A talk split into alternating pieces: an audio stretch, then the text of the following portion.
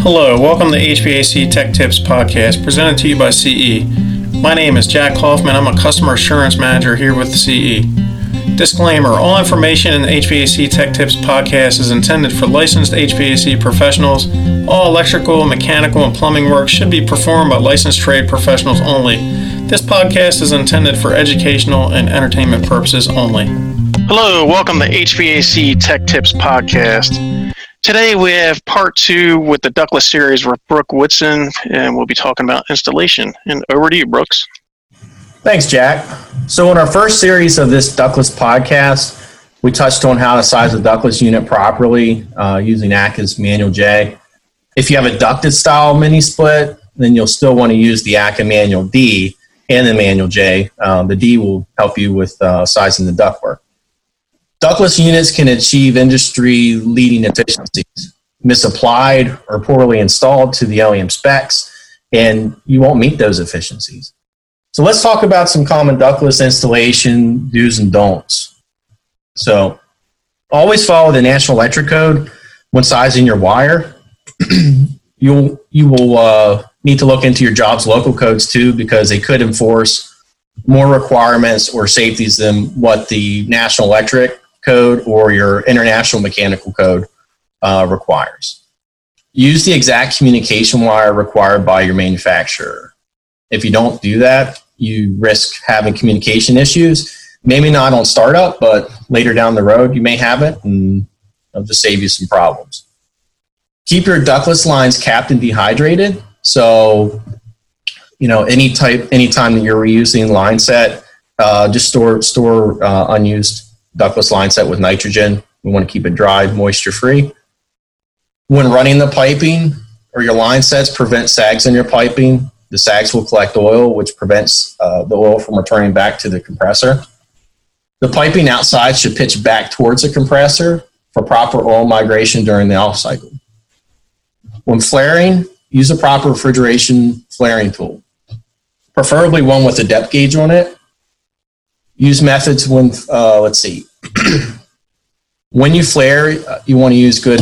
Uh, you you want to just use good practices. Cut the cut the pipe square. You want to deburr the pipe, but deburr the pipe upside down so you're not getting the shavings down into the pipe once the uh, once your burrs come off.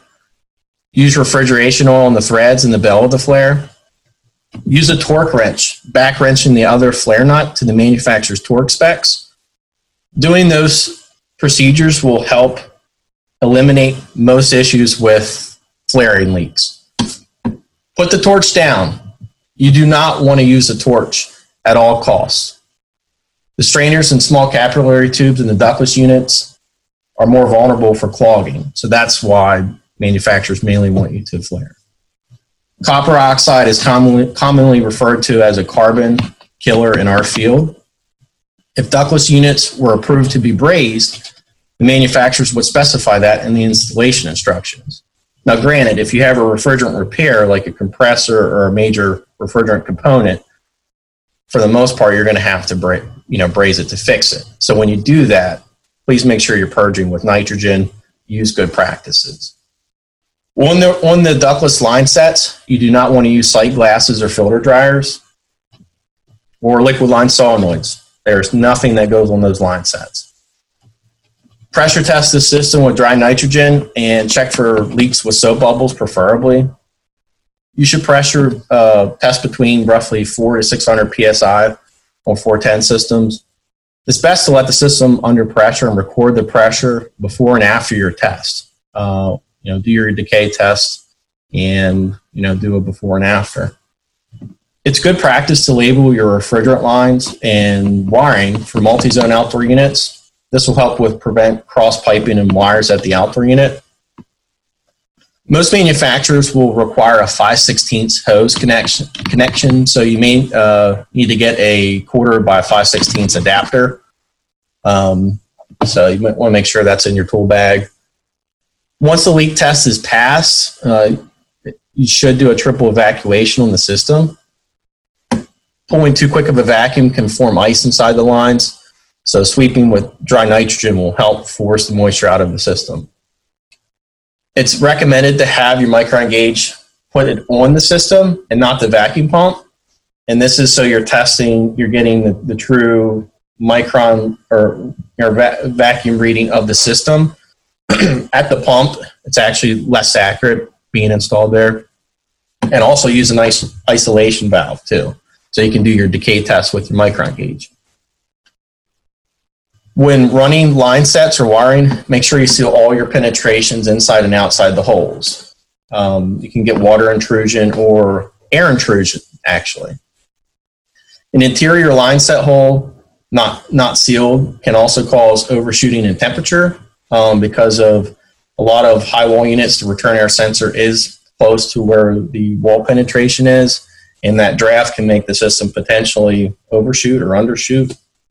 So want to make sure this you're just you know sealing all all penetrations. Avoid installing your indoor units near a heat source and direct sunlight. That added heat source can cause unwanted operation.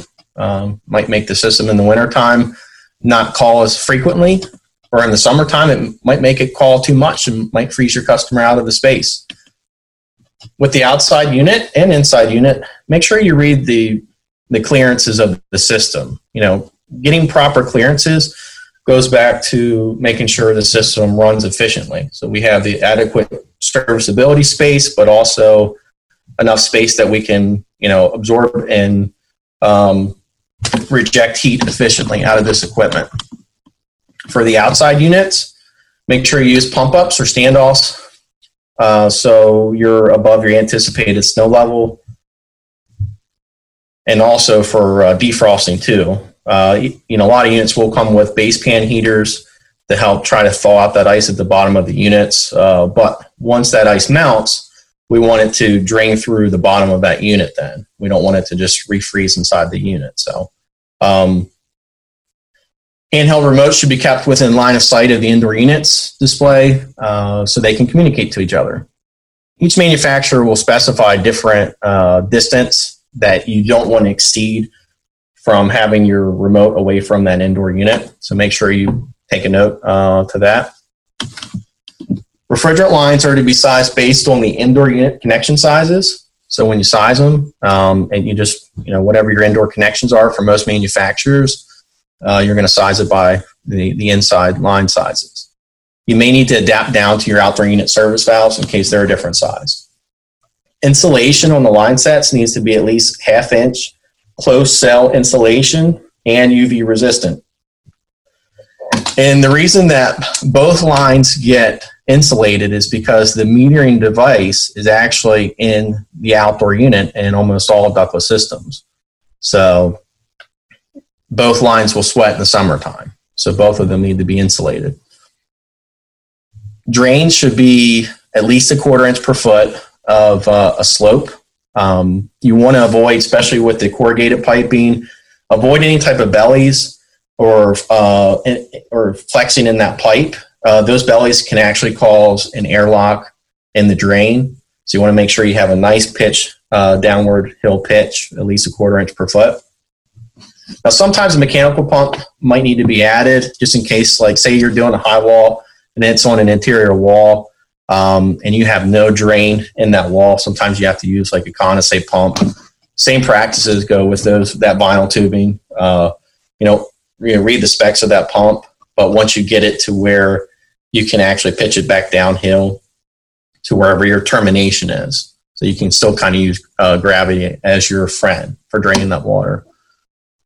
So, with installing that condensate pump, though, just make sure you read your manufacturer instructions and, and how to break um, you know, different manufacturers will want you to break um, either a communication wire or maybe a main power wire.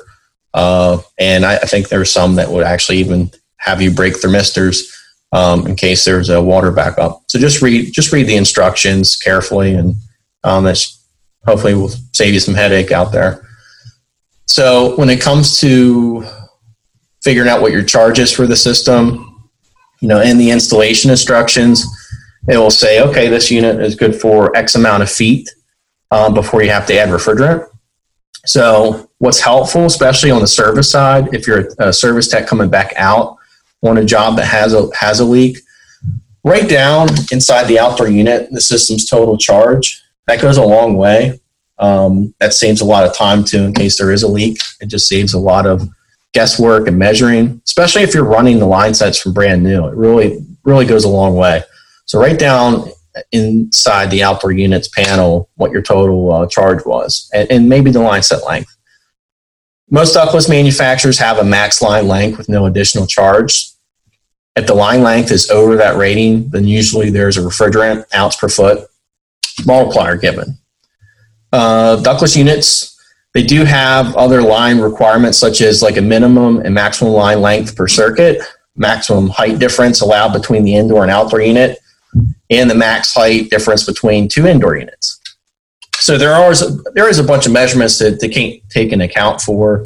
Um, so just you want to make sure you, you read the instructions or your or your uh, manufacturer uh, specs or product data or equipment data. Um, Jack, I believe I touched uh, most of the key components of a proper ductless installation, at least tip tip wise. Uh, what other tips would you like to share with our listeners?